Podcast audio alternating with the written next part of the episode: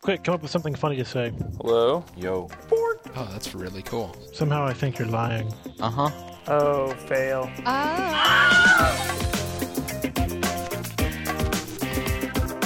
Bad Philosophy, Episode 40, recorded on July 26, 2009.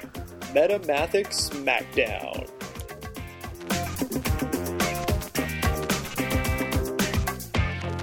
Hello, everyone. Welcome in. One, two, Bad Philosophy, upsetting the balance of reality, one rabbit trail at a time. And it's our 40th episode, Oh everybody. goodness. We have done this 40 times. Oh my God, I, I can't believe it. Um, we've got an oldie but a goodie here on the show. Uh, someone you may have heard before on way back in episode four, um, exactly one order of magnitude less than this one. That is Benjamin Brown. Yes, hello. I'm Benjamin Brown, uh, sometime KTXT DJ. You may remember that. Yeah, Whatever. former. We also had him on actually um, more recently than that to talk about the demise of KTXT. So But that's neither here nor there. exactly, it's moved on. Hmm. Um, and we've also got regular Kevin Saunders skyping in from. Grapevine still. No video this week, Kevin. Is that, you said you're on a different computer? Yeah, no, I was borrowing my mother's computer. She had she got one of those brand new uh, e not the E, the Acer mini uh, netbooks for her birthday, Oh, okay. and I was using that last week. Well, we're glad to have you on the show. This week, we're going to talk about something that uh, the three of us are very familiar with, which is uh, the novel Anathem by a guy named Neal Stephenson. Now, I, I don't know as much about him. I've read a little bit, um, but Kevin or Ben, would you like to uh, to introduce the author? All right, um, I'll, I'll talk about Anathem. It's uh, Well, first, first, who's oh, Neal, Neal Stephenson. He's been around. He's been writing since the mid '80s. Um, he's really famous for several books, uh, all of which I would say are major cultural novels for the, the technologically literate nerd society that we find ourselves uh, members of. Uh, the Cryptonomicon, which is um, a layman's introduction to, to crypto technology and, and methodology, as well as being a really awesome historical novel about World War II. cryptography, ciphers, Yes. etc. Yeah. Yes, exactly. And also the birth of the internet and, and uh, biographical anecdotes about Alan Turing and all sorts of other great and interesting people. Uh, he also wrote The Diamond Age and Snow Crash. Um, the uh, Snow Crash being one of the seminal uh, cyberpunk novels. Actually, uh, uh, Diamond Age is even a, a post-cyberpunk novel, and I, I'm sure uh, we'll have to get to that terminology later if we want a deeper discussion. But uh, suffice to say, it's badass, and it's also uh, intellectually stimulating in a way uh, that no other author is really capable of, like eliciting in me. Yeah, Ah, re- reading through Anathem, I, w- I was just surprised by his his literacy in so many fields. everything, and it's Um, all it's all integrated into one whole, you know, chunk of reality conception. Right. We'll get a little bit more into that later. But uh, so, Kevin, Anathem, uh, you've read it. You said you read it about six months ago. So, um, what what were your impressions of the book? What's kind of a, a brief summary for those fans who have not read it? So you you can't do a brief summary of I Anathem know, because one of the things well one of the things about uh, Stephenson's work um, and Ben you kind of touched on this Mm. is that it's it's very much interrelated and um, the story uh, one of the things Stephenson's good at is is actually making the story necessary. Um, I've read certain uh, science fiction authors uh, and just authors in general who are trying to make a point as well as tell a story, and sometimes the point gets in the way of the story. Yes, Um, Heinlein. One one author that can do that occasionally is uh, Heinlein, who is a favorite author of mine, but that happens. Whereas Stephenson generally focuses on the story first, and the, the scientific elements and philosophical elements always come out of. One thing I noticed about uh, Stephenson that makes him different from Heinlein is that Heinlein will always have his mouthpiece uh, really obvious. Uh, in one book, say for example, uh, "The Moon is a Harsh Mistress" by Robert Heinlein, uh, the character Professor de la Paz is very obviously Robert Heinlein, as if he was from Argentina and on the moon. the thing is, and, and that's and that's that's a, that's sort of a good point, except for the fact that Heinlein's book vary in they don't all have the same political or mental or anything viewpoint. There's always a mouthpiece character, but it's not always necessarily Heinlein's mouthpiece, which is sort of a tricky thing with him. Um, you compare the Moon as a Harsh Mistress to uh, Starship Troopers. You, true. you can't argue that those things are in favor of the same sort of political ideals by any stretch of the imagination. No, That may be more story of. Heinlein's changing opinions about things more than his. No, uh, it's it's actually not. Um, Heinlein's opinions didn't change very much over the years. Um, he, uh, if you want, if you want to kind of get a, a, a grasp on how Heinlein wasn't actually a mouthpiece in his books, although it certainly seemed like it, go read "Rah Rah Rah" by Spider Robinson. Oh, okay. Um, He's the one who actually- did Variable Star, right? Uh, yes, he Okay. is the guy that wrote Variable Star. He's actually been compared to Heinlein a number of times, which is probably why they got him to write Rah- uh, Variable Star. Yeah. He kind of explains that a lot of the criticisms of Heinlein are actually not accurate, including that one. Okay. So without Yeah. getting uh, getting too inside literature here on this, um, back to Anathem, which is, is kind of the, the center of our thing, Anathem Um, takes place on a world that is not our own. right? But it's close to our own. It's it's sort It's of similar an to alternate reality. Well, and they sort of go into that in the book. Yeah. which is important um, to the story. And um, one of the things that kind of some some crap that Stephenson got when it first came out um, was that he used a lot of made up words for things that didn't need to have made up words. Um, I disagree. well, no, he got crap for that. Um, Yeah. If you look at uh, there was an XKCD about it. I think we mentioned at one Yes. point. You know the the rate of quality versus made up words. um, And the alt text actually said, "I'm looking at you, Anathem." I, I- Well, uh, in retrospect, though, I mean, in comparison to some other sci-fi novels, Anathem was was relatively sparse. Oh yeah, made-up or you know, you compare it to any Tolkien book ever made. there's Tolkien, a point to the, the made up words. I mean, God. I never read Dune. Yeah. I, I love the the made up words. I think they they help under, uh, make you understand what he's trying to say. Um, you know, basically, in, in, during the course of the novel, he's reconstructing, uh, you know, a germ of, of modern scientific thought, and to do that, he has to basically start from nothing. And you shouldn't have any preconceptions about what he's going to say.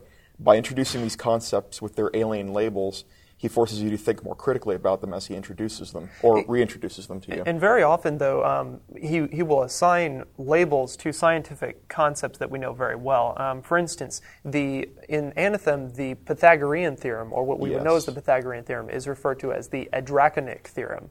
Um, there's something called Hemn space, which is vector space, essentially. Um, and yet, there are also sort of alternate names for major philosophers or um, kind of confabulations of uh, various philosophers um, or scientists. So he'll he'll kind of he'll kind of combine different historical figures Mm-hmm. to for for narrative simplicity uh, sometimes. It's actually just- it's it's not just for narrative simplicity. It's actually part of the story. well, right, right. Um, in that, and can we can we just break the spoiler barrier and just Oh, I'm talk of course. I mean, we've novel? already Okay. here. If, if nobody else has, go out and do it. Get the audiobook, Yeah. get the book, whatever. It's fantastic.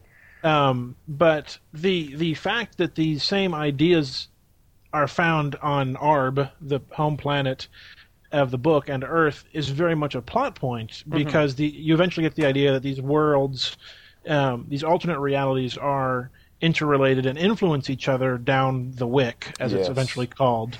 Well, let's And let's so- break it down by by the philosophical concepts here. So that that's a that's a central theme of the book is that there there sort of are these multiple realities, and they they interweave it with metaphysics and quantum mechanics to basically say that that in in Hemn space there are these um, world tracks that are essentially um, coherent narratives um, separate from each other, but sometimes interweaving. And what we're what we're essentially experiencing in the novel is a narrative from the first person of, of one of these world tracks, and they are visited by uh, people from another but closely related world track that have figured out how to travel between them by means of um, special relativity and, uh, And and like high velocity acceleration.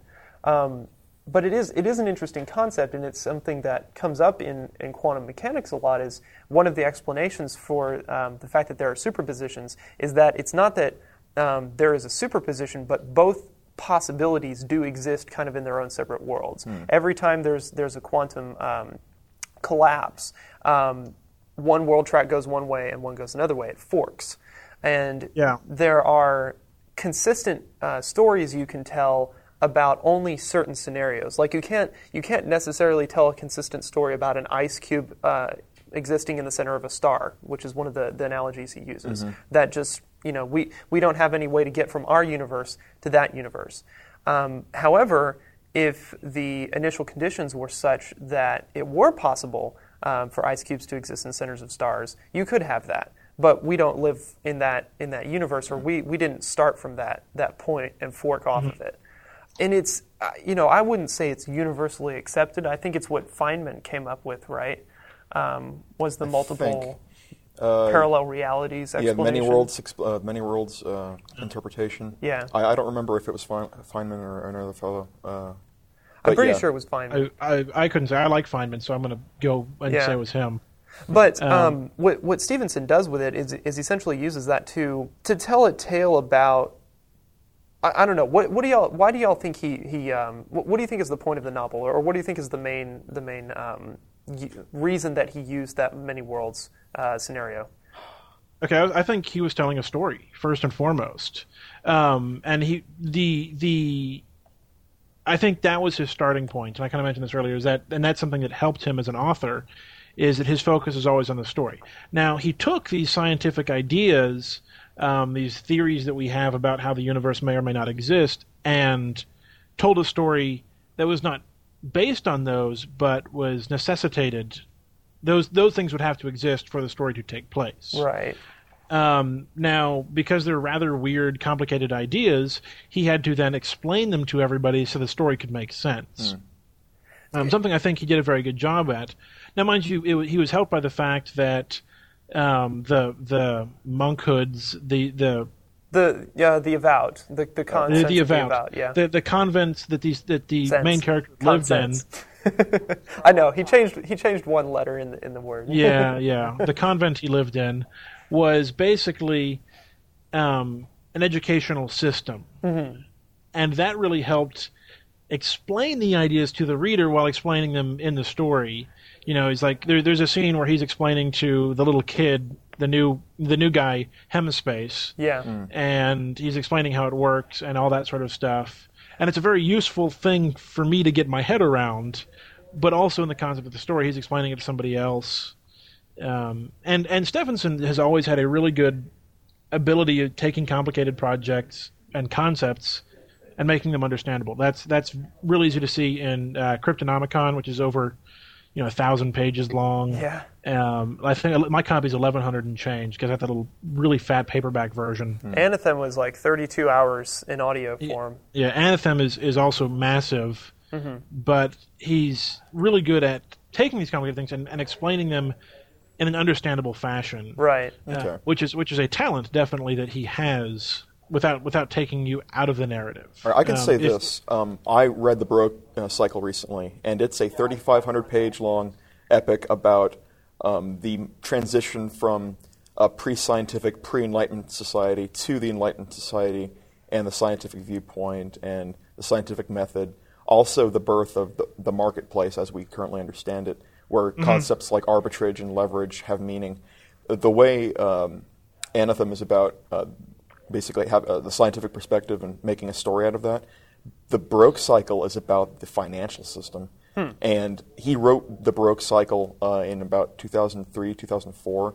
And I think it's it's uh, best to think of uh, our, uh, Anathem as being written later as a continuation of the same uh, goal, which is having an exciting story. I mean, there's no way I would have slogged through 3,500 pages if the story wasn't interesting. Yeah. Uh, but in, in addition to having a fantastic story with you know great characters and historical relevance and uh, you know cameos from historical figures, uh, the book was about the birth of the financial system and about how trade happens and about why the gold standard exists and why it's good to have your coins be weighted and it has all this stuff with Isaac Newton and there's a little bit of sci-fi with uh, the Solomonic gold and some other stuff. But really, this book is an entertaining way of telling us it's a historical novel and a lesson about the market.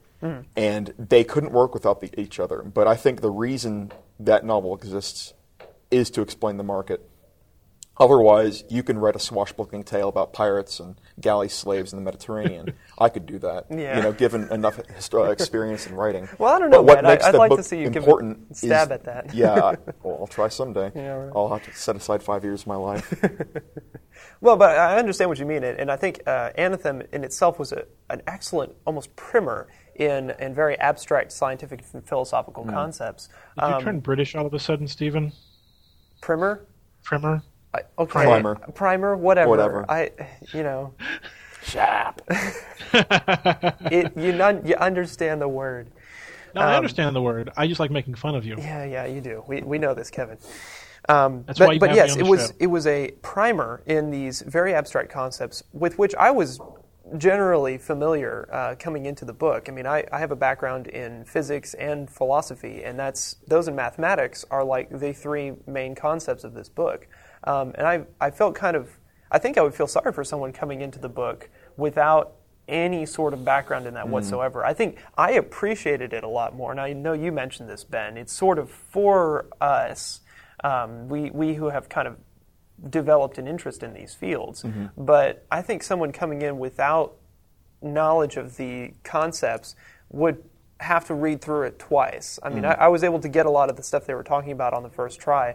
Um, later in the that's book, entirely necessary because I don't. Ha- I have some background in that sort of stuff. I know the Pythagorean theorem, Mm-hmm. but then again, theoretically, so does everyone who graduated from high school in the states. yeah, but not everyone knows not what a guarantee. tensor is. Not everyone knows I these didn't. concepts. Are. I didn't know those things.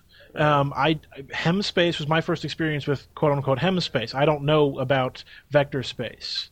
Um, was actually because I really enjoyed learning these sorts of things in the book, and I was I was a little upset at Stephenson for not telling me at the end, you know, somewhere what these different concepts were. I would have loved A a, translator's guide. Yeah. Um, You know, say, okay, if you want to know what hemispace is on Laterre, which is what he calls Earth, um, this is where to go look. Or if you want to read, I spent a long time trying to figure out the guy who stared at the copper bowl. Um, Um, yeah, and then then the the one character comes out, and at the end, and it's like that's Edmund Husserl, yeah, and who I, is but- actually and, the guy. Yeah. Yes, which is which is thankful because then I could go look that guy up and and read his stuff because I was interested in it. Whereas with Cryptonomicon, um, or or the Baroque cycle, which I've not actually finished reading, I'm about only hundred pages into it, so it's on a shelf somewhere.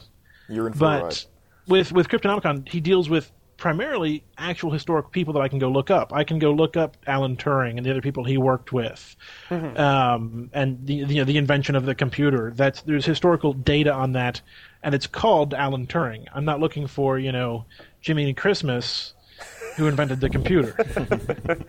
Yeah, I I know what you mean, and and I, there were a few times when I was a little bit confused about who exactly he was trying to channel with a certain uh, fictional character, um, and and a lot of the terms still like what what was the um, Halikaarnian and uh, Procian? What was that Oh, that dichotomy? Um, as far as I understand, one of them, it was basically the, the way there's the divide between Aristotelians and Platonists in our world. That's what I figured. Um, I, Yeah. I always understood the Halikaarnian as being Plato, I believe, okay, and as uh, uh, pro whatever Proky or Pro- Procaeus or Procaian Yeah. as as the Aristotelian. Um, the differences made sense when I was reading the book. Of course, since then I've you know forgotten a lot of the Yeah. of the jargon. Well, and the um, the oh, what was it? The the Skonics were essentially like Kantians, right? yeah Yeah, I, I, I mean, a lot of the a lot of the stuff did sort of make sense the more I thought about it, but um, there were the way that he kind of introduced the concepts was very different from what I'm familiar with in in uh, history of philosophy. So it was it was almost a mystery novel in a sense of trying to kind of piece together exactly what he was. Well, things weren't all, there to. weren't always one to one analogs though. Exactly. Uh, there was the idea of the Hylian theoric realm and Hyli, Hylia, uh, who was almost uh, a Plato Yeah. analog, but not quite. Uh, there we were the Halikaarnian pro whatever. Uh, it- one of those characters combined with this Hylia character. With a different name being Greek and a male on Earth, Yeah, makes this person uh, Aristotle. Uh, who else was important? Uh, we were talking about the Pythagorean theorem, theorem Yeah. uh, analog, or whatever the hell. the it was called. Adrakhonic theorem. The Yeah, I like. Um, I, I don't know if it has an, an Earth an- analog, but uh, the Praxis Rake, I was very much in favor of. oh, uh, Diogenes rake. yeah, Yeah, Diogenes Rake, somebody's rake. um, it's I don't know what the comparison is, but the idea is you can't love an idea or assume an idea is right just because it's yours. Uh, Yeah, and I, I know I know there's um, I've heard of this before, but I, I don't I don't exactly know our, our analog concept. well, it sounds were- like a, a discussion of, of like some kind of confirmation bias or something combined in, into uh, a story. Mm-hmm. Uh, Yeah. I mean, we're warned about cognitive biases, but they seem to have like almost religious adherence to avoiding them. The way we don't because their cognitive biases all over the place which Right. are really funny and awesome. And I can't say no, such and such as rake. And, Yeah. and, Right. and I, I can't slam down like that. But you can. You I've, can I've say actually like, wanted to say that before, and Yeah. after reading Anathem, I, Well- I, I almost said "get out the rake," and then I held myself back because people look at me strangely enough as it is. Well, I, I almost want to start using the uh, the term um, Gardan Steelyard. Uh, I think that that sounds cooler than Occam's razor. They're both they're both neat terms, and they do mean the same thing. But Yeah, but more people know Occam's razor, And- and, that's that's one of my things that I I don't like about Stephenson as much is I mean we briefly talked about this in episode four. Stephenson has really been pushing for spec fic or speculative fiction as opposed to science fiction. yeah, and he uses that term within the novels to refer to Yeah. sci-fi, what we would call sci-fi. I, I get what he's trying to do, but he's kind of stuck up about it. A little, um, yeah. and it's one of those things that no, sci-fi is sci-fi. Um, I, I see that you're trying to, you know, raise yours up above other sci-fi. You know, okay, it's not Asimov, um, or it's not, it's not your, it's not your trashy pulp sci-fi, and that's okay. But they're Not that Asimov is trashy pulp sci-fi. no, by uh, no. well, some of Asimov is. Most of Um, Asimov is. Well, no, it is, and, and that's okay. I like it. Some of Asimov isn't, but some of Asimov's stuff is trashy pulp sci-fi. Some of Okay. Heinlein's stuff is. These are okay things. It's not a bad thing to be trashy pulp sci-fi. Um, but Stephenson, from what I've seen of him, some interviews I've seen with him, he he kind of is is saying that well, if it's science fiction, it has to be speculative fiction, it has to be my kind of sci-fi because that's the only one that has a real purpose. That's the only one that does something good for the world. Not that I care about doing good for the world either. I want a book I enjoy, which luckily Stephenson writes. Well, and, and I think that that's kind of one of his, his points in these is sort of to convey a worldview, um, a specific certainly. worldview. And and I know his his book, particularly Anathem, was pushed extremely hard by the uh, the Long Now Foundation, which is of which he is a part, right? A co-founder or contributor or Mm-hmm. Um, something. Sort right? of, not really. Um, what happened was the Long Now Foundation asked a bunch of authors to design a thousand year clock, ten thousand year clock, excuse me. Yeah. And Stephenson was one of the authors they asked to do that, and he just kind of scratched something out on a on a paper about these rings inside of rings, and every ten thousand years the clock would spin around, and you could leave the innermost ring, um, and that became the the concents of his book. Yeah, and I, that was one of the coolest parts of the books. I thought were were these just massive clocks that they use and uh, wind every day. Yeah. Um, Yeah. That that you know, they're essentially built on on descending objects, sort of like a A sort water like a- clock, but a water clock, but yeah. with Well, we have we have gravity based clocks out in the world, But I mean, none that big. obviously. Um, and it, and I think that was that was really the cool part is the the central observance of these constants was the winding of the clock every day, wh- what they call Provener. And kind of getting more into the the religious uh, philosophy in the book, what did y'all think of that that sort of a religion of science that he describes with the with the avowed in, in this mathic world? Um, I don't have a problem with it. I'm an atheist. Let's just get this out of the way. Uh, I I don't I don't have a problem with it because it's not a belief structure per se with faith and everything. It's just a very very uh, concentrated effort to remain rational, and you can you can create activities and What they call um, oughts, yes, rituals. Yeah, a ri- yeah. You can you can have a ritualized form of science as long as it maintains its essence as science. I don't have a problem with ritual and tradition and things like that. It seems that humans uh, get along well in an environment containing ritual and tradition and habits, and if that's what it takes to you know to keep reasonable about things and always be taking in data and be checking it against your preconceptions and performing Bayesian correction functions on yourself, whatever that, whatever the biological equivalent is. As long as we're doing that, it's fine. It'll be strange, and there was culture shock seeing all this science happen in what is basically a convent or or, or, or a monastery. Yeah, well, what, which is has historical precedent. I mean, in Yes. our in Oh, our God reality does. too, some of the greatest scientists in the world were of of the Catholic Church. Um, like Aquinas was one of our greatest philosophers. Galileo. Galileo, of course, was part of the church. Well, they didn't they didn't like him after some of the um, some of the conclusions he came to. He was originally in the church.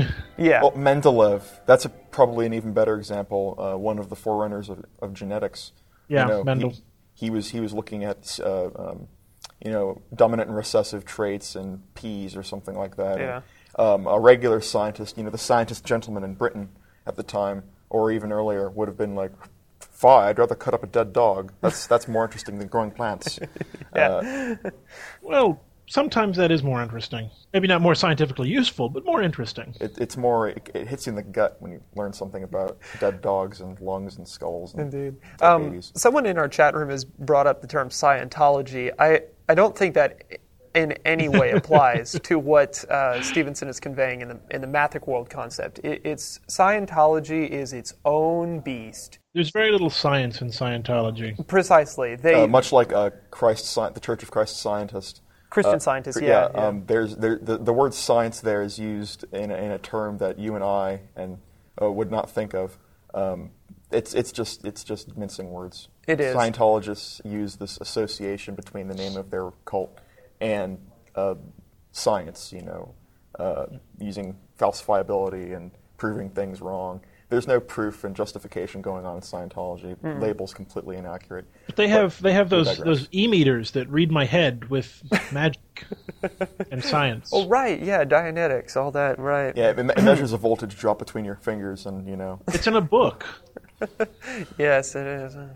I don't think I think we'll thoroughly bash Scientology on another episode, but uh, I look forward to that. particularly, I particularly liked the the whole Mathic world concept, and personally, I, I would like sign me up in a heartbeat. Yeah, um, I'd, I'd go into a one-year concent, maybe. you'd be a Unarian. Yeah, I'd, I'd be a Unarian. I'd do it every couple of years, or hell, I would want to go in at age nine or eight and come out at 18, being thoroughly educated and Yeah. ready to kick ass in the secular world, which is a strange term to think about them using.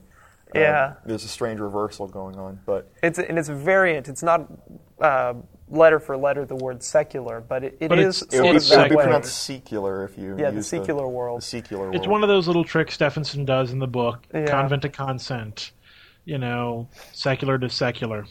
Um, but it, it, it's an interesting dichotomy, though, because really the, the secular world in his in Anathem is not as up on uh, science and rationality and, and all of these philosophical concepts as the Mathic world. Um, they do have them. They have scientists. It's it's very much the secular world is very much like our world. Yeah, they're- they're- Um, it is the world of the now, the contemporary society, whatever happens to be thriving at the moment. with the little cell phones and Yeah, and G-Jaws. G- G-Jas, yeah. Yeah, which was his basically his his catch-all term for technology. Yeah. Mm. Uh, the Super Gjaw, which is like a little tablet PC. Um, It was it was the iPhone.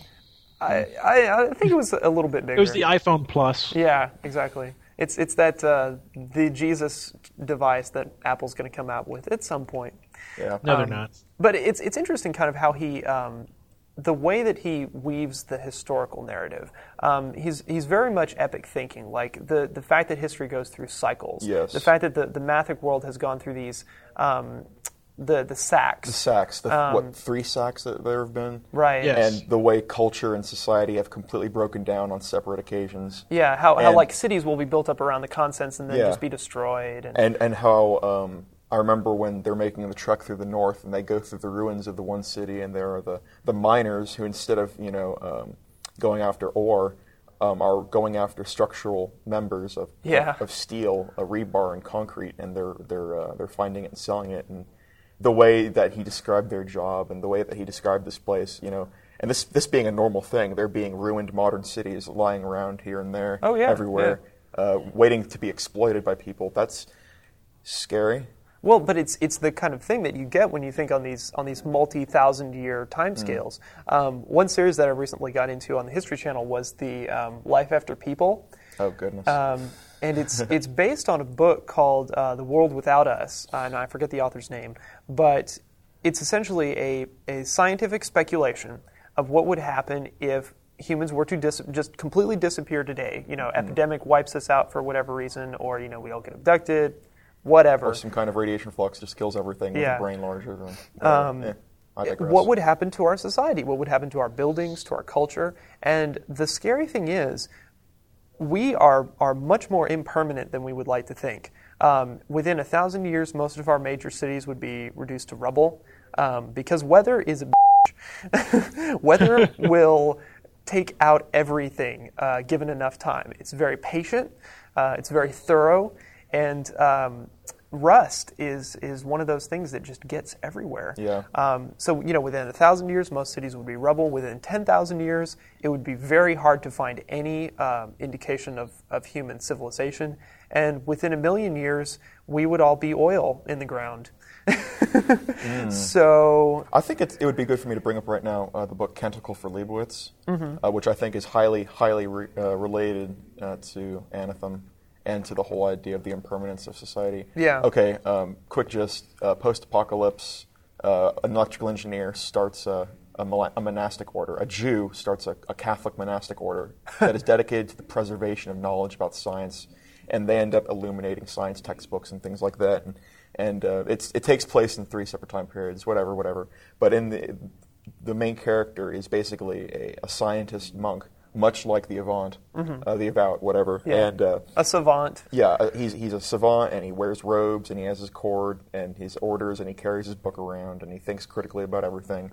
And all of the all of the warlords in the world compete for their uh, assistance because they know about boomsticks and fire, guns, and And alcohol. bombs. yeah, um, I think it, it. Yeah, definitely. I, I, I, I'm glad that I read Canticle for Leibowitz before I read Anathem because I think I, uh, I was primed for thinking about uh, post-apocalyptic uh, scenarios. Which I mean, Anathem doesn't take place during the apocalypse or any Well, it takes. It, I mean, multiple apocalypses have happened. You Yeah. have the horrible events, which were essentially But a, a usually, global usually those war. are the focus of the book. Yeah. Instead of like, oh, there was an apocalypse. Um, Yeah. Kind of a big deal. You should know about it. Uh, uh, the way the, the way it's kind of, of treated like that uh, was surprising to me, but also it made the, the whole uh, book seem more real because It did. Uh, most mean- people, the, you know, out of all the humans that have ever lived, um, only a tiny speck of them are going to experience any one slice of history, and for the rest, uh, history is history, and, and so their, their, their thinking will necessarily change. I mean, if you're around during the day after tomorrow and everything's freezing and your, your ape is trying to kill you and eat your flesh, um, You're running away from the cold. yes, yes, oh, because that is so effective. Anywho, I digress. You're crossing the the um, Rio Grande, going south. yeah. No, and, and I and that was one of the big appeals for me in the book was was the the time scale that he was working with was such that that he could pretty much pull in any technology. Mm-hmm. Um, they they had at this point discovered new matter. Yeah. Um, which was sort of a, a manipulable matter that, that was very loosely defined. Yeah. Um, Yeah, it was magic. It was magic, yeah, essentially. That was that was his way of incorporating magic into the book, and uh, they had also sort of more secretly figured out how to end aging, um, which was how these these thousanders in the thousander math um, had survived for so long. Um, and they never really. There was one, uh, Fraa Jad, Yeah. who was sort of this this mysterious old guy that was just with them throughout the um, the narrative, and he sort of has this ability to commute to communicate with other uh, world tracks. Um, it's never really explained well. It was one I of those. think it's beyond even communicating. I think he actually can switch world tracks. Well, that and that's what he Yeah. uh, implied near kind of the end, Yeah. where um, Which is the strangest ending, ending to a book I've ever, ever read. and, and yeah, it wasn't the, the even book. really. That's one thing. The book kind of falls apart at the end. It end. did. I was really disappointed by the ending. Um, like there was this, there was this really well laid out, well constructed narrative all the way up until then, and then it was just like, oh yeah, and by the way, you can switch between world tracks, and nothing is as it seems, and oh, oh actually it is. but, I, I think I know. think the ending, uh, while was it was not as satisfying as we had been uh, led to hope. Mm-hmm. Um, I think its abruptness was important. It, it left me off balance for a while, and I uh, I think that's conductive to the, the sort of deep thought that uh, I think Stephenson wants us to experience. Four days, four days, I could not think of anything except Yeah. for highly etheric realms, and, and I was thinking, I was basically in, in a science philosophy mode, and I wanted to read Karl Popper. Why? I don't know, because I read Anathem, that's why. Uh, and the ending creates that, uh, that mindset.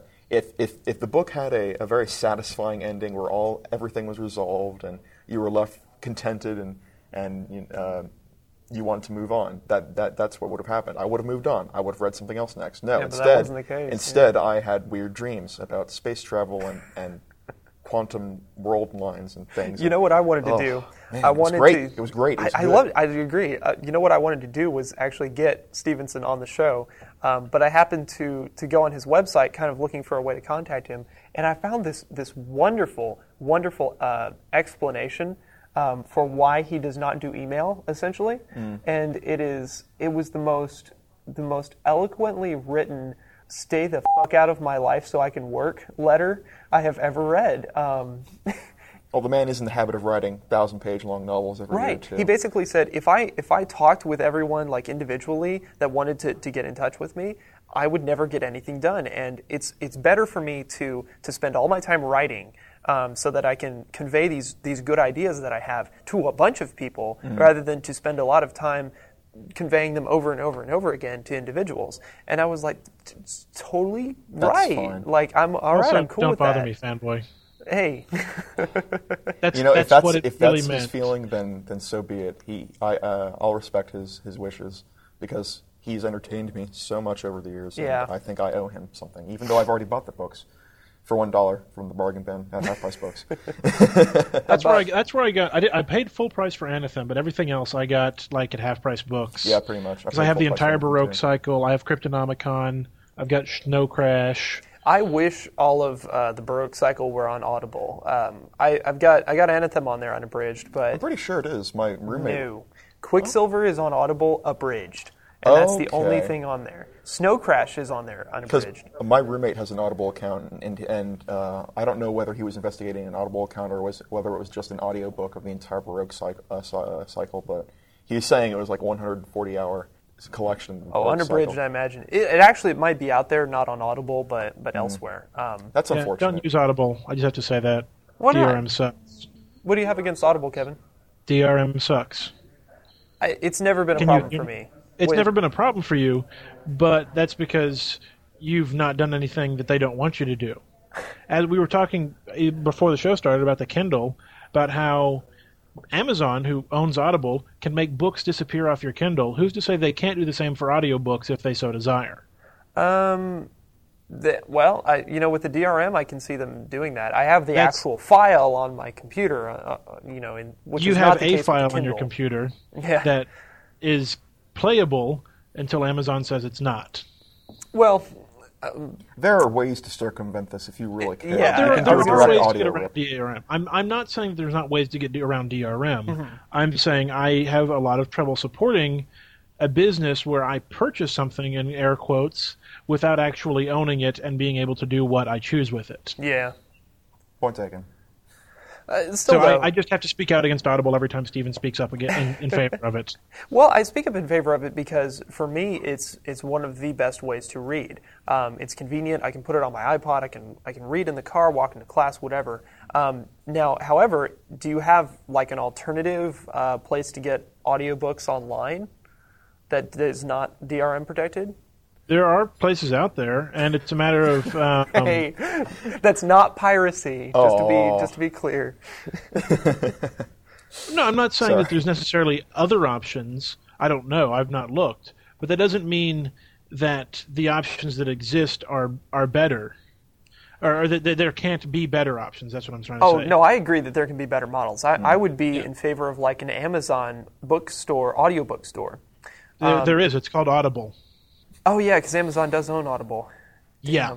So, uh, It- which is weird because I mean Amazon's MP3 store is completely DRM free. Um, Yeah, and of course. Amazon is not selling books or sells books via Audible with lots and lots of DRM. yeah, Uh, because that's what Audible had, and Amazon bought Audible and said, "Yeah, we'll keep that."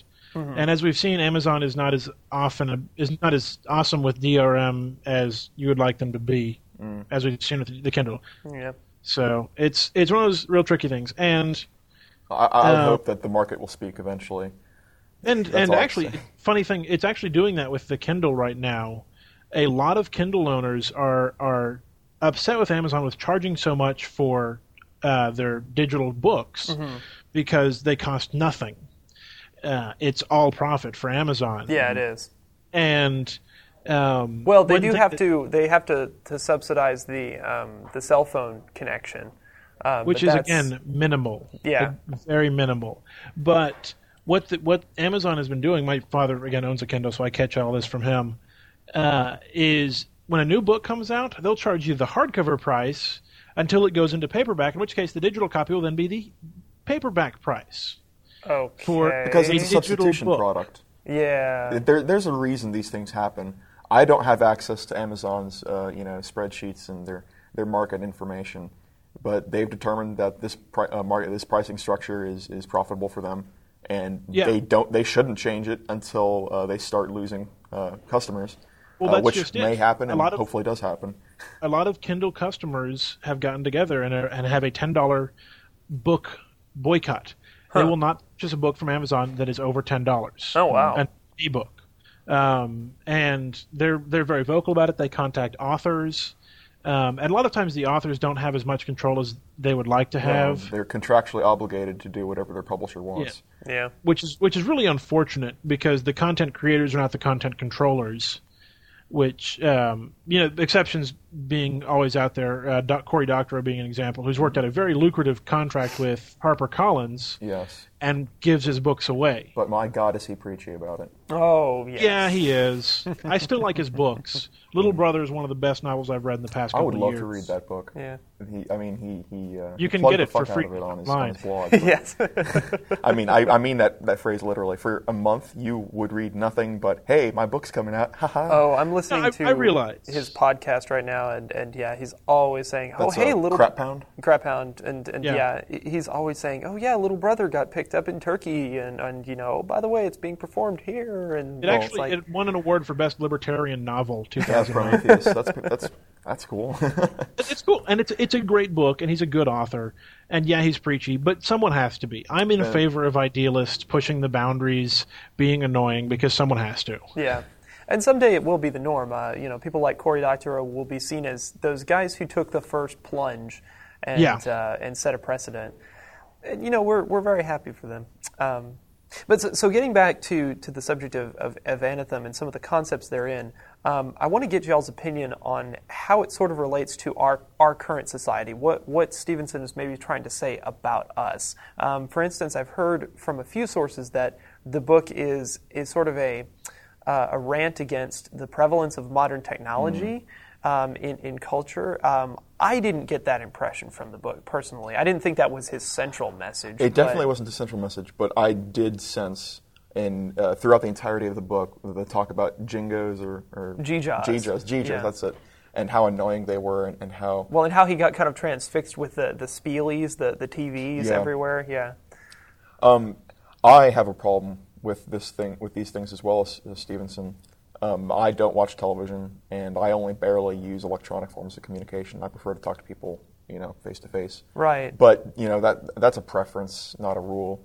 And uh, in the in the course of the book, what I understood as his main thrust of argument was that um, having a cell phone all, around you always, uh, constantly checking your email, you, you just become preoccupied with communication instead of uh, real thought and production. Yeah. Now, um, a lot of a lot of our activities, going to Facebook every day, like five times, checking your email box constantly. least. uh, this these are activities which we engage in because there's a feeling that we have to be able to respond immediately, and we waste a lot of time uh, not communicating, but preparing to communicate and- and, preparing to receive communications. And it seems to me that uh, the ratio of like work communicating to actual communicating is really large. Whereas w- the idea of technology is to make our lives easier and to make us work less. And I don't want to waste my you know waking hours uh, checking email boxes constantly. I Mm. think it's below me, and I think it's wrong. And uh, It's Yeah. consistent with his philosophy, Yeah. with, with like that, that don't bug me on, on technology uh, letter. now I'm not doing anything important. I'm playing video games, but I have to play video games to the limit, and I don't want to be bothered. Leave me alone. I'm out of here. What, do- what do you think of all that, Kevin? Oh, there's there's definitely some truth to that. Um, I to to make myself productive, sometimes I have to go lock myself in the bathroom with a notebook when I'm writing and things like that. I am very distraction prone, and I certainly know this. However, I like being distracted a lot of the times too. I, I'm of the ability I can control when I'm distracted and when I'm not. I can turn my phone off. I can leave my apartment. I can go to the library. I can sit in a dark room with a flashlight and a pen and cry until something happens. These things don't. The, the technology is there, and you know, um, the something that was pointed out in the in Stephenson's book was the, the pinpoint maths. The guy, the one guy in a room who just locks out the outside world for hundred years at a time that's something that I can do on my own, not for 100 years at a time, but you know, for for an hour, for a day. Um, sometimes I don't leave my apartment for a week, which is kind of sad, but there you have it. Yeah. Um, it it's lonely, but I get work done then without all the distractions that I can, and I can still enjoy the distractions when I do. I love TV. I have over 250 DVDs that I watch pretty regularly. Yeah. I like the distractions. They help me. They help me in different ways than sitting and thinking and reasoning for long periods of time. But I'm I'm much more creative um, in my pursuits. I'm not trying to understand the universe. I'm trying to write a play about a guy who's writing a play. Exactly. A meta play, if Yeah. you will. Oh, very, very oh, much so. very very meta plays. meta.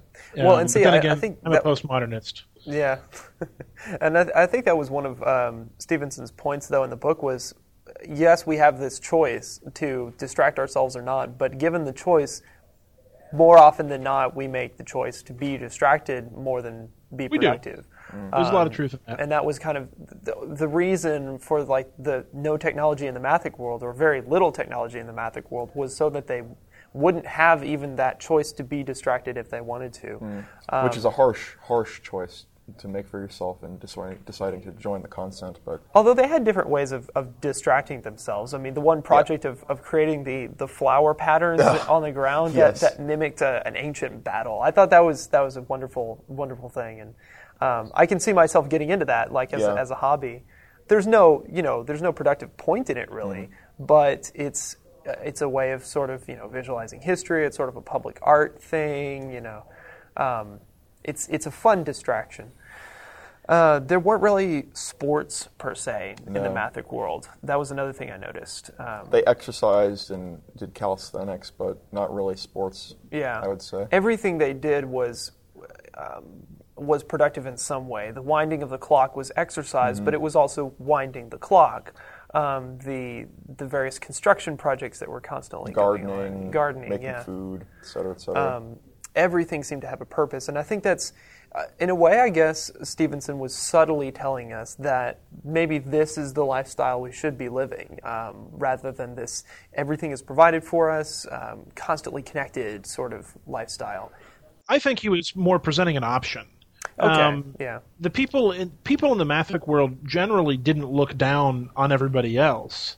That was just a different choice.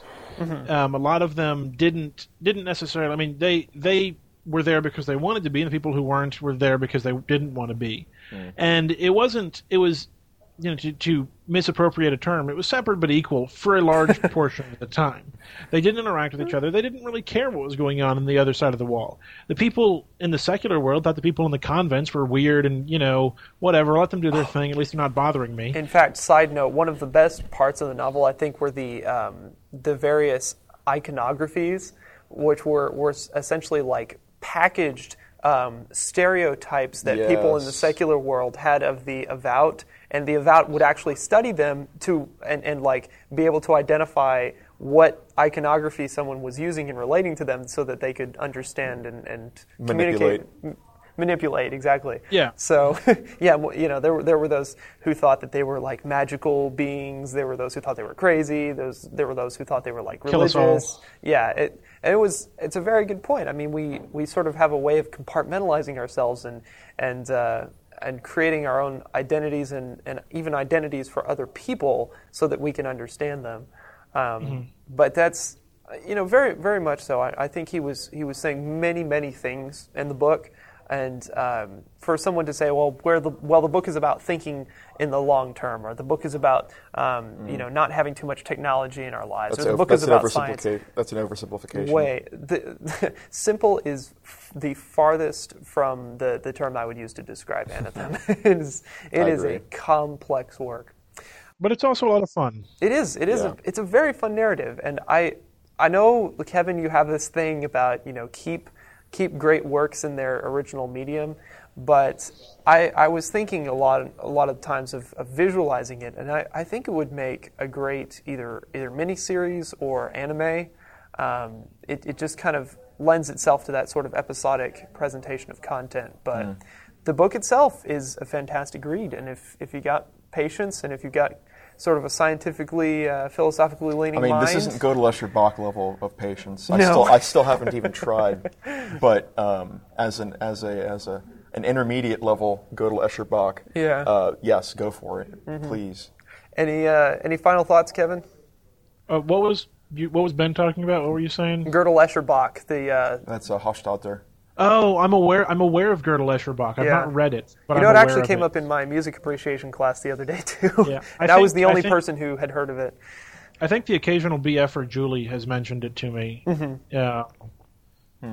It's I- one of it's- those that's like apparently you need intimate knowledge of music theory and mathematics and Well, it was once like that stuff. back in the 70s when it came out. These days, we have this wonderful information network um, that allows us instant into, uh, uh, access to all this knowledge. Yeah. Uh, this is this is the kind of book that you want to read with an internet connection with you at all times.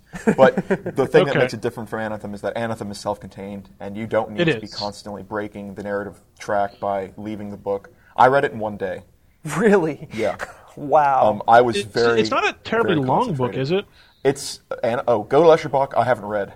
I, I Oh. own it. no, It's- An- Anathem I couldn't read in one day. Anathem is what like 1,200 pages. Yeah, I tore through it. I, I took a Saturday off and I read it all at once. Oh man, I. I couldn't even imagine. I, I read it over the period of like two or three weeks in audio, but I read it on the bus. it was it's a I- I long would one. No just matter no bus, matter how whip you it out, read it on my way to class. Yeah. Um, all right, gentlemen. Well, uh, we have come to the end of our time here on Bad Philosophy. Um, really want to thank y'all for being on the show. I think we, we had some great Oh, comments this from was a y'all. lot of fun. Turned into a, a little bit of this week in literature, but whatevs. We have a very diverse audience, and and uh, they know how we think. I don't even know how we think. exactly. If if someone out there in the audience could give us a theory, what what, what are we again? um, well, Ben, thank you for being on the show. My really pleasure. Appreciate Thank it. you very much, Stephen. Always good having you on here. Uh-huh. Um, where can we uh, where can people follow you? I haven't blogged for a while, but I think I might start again. Oh, I'm a DJ at uh, the Llano Idea. I'm going to shamelessly plug this. Yeah, that's Um, theyanoidea.com. Two two Yeah, L's. it's uh, llanoidea.com. Uh, we are basically what KTXT was. All the DJs and executive staff members left, and we started an internet radio station. And I host Evolution, which is a political talk show, which is on every Tuesday from 7 to 8. And me and my co-host Sarah uh, talk about whatever has been in the news in the past week, and we give it our own spin, and we have our little um, dialogue, and it's really funny and silly. And it's the it's the sister uh, show to Metropolis, which is the comic book slash nerd radio show. also, it's from seven to eight on the Llano Idea. Anywho, the Llano Idea, it's good music and whatever. Check Shameless plug out. complete. Check it out. And uh, Kevin, where can people follow you? Uh, I'm on Twitter still, uh, KevSond. Oh, I do blog, but you got to search for it. You've Uh, also got a, a new thing going on, on on YouTube, right? Yeah, I'm doing my Kevin reviews something every day. Um, I'm gonna try and do it for an entire year. a lot of work.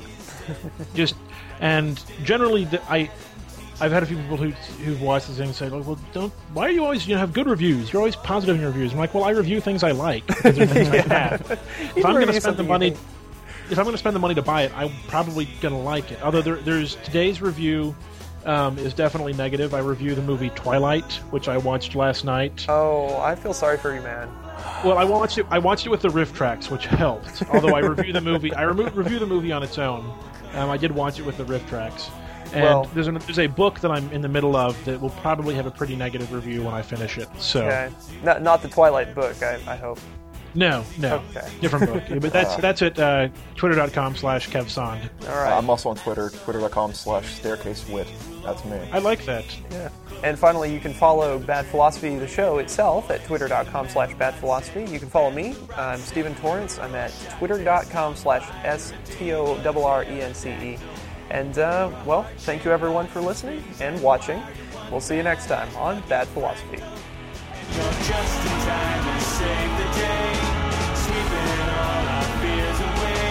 Analemma? Analemma. Yeah. That's a strange word. Especially if you put a space in it, and, and it, it just becomes even uh, more awkward. Analemma. And I have a friend named Emma, and it's really weird. Oh, oh! It made me cry. No. Yeah, whatever. Come on, change the world in a tiny way. Bad Philosophy is brought to you by Skype Out and by Apple. Check out their offers through the affiliate section of our website.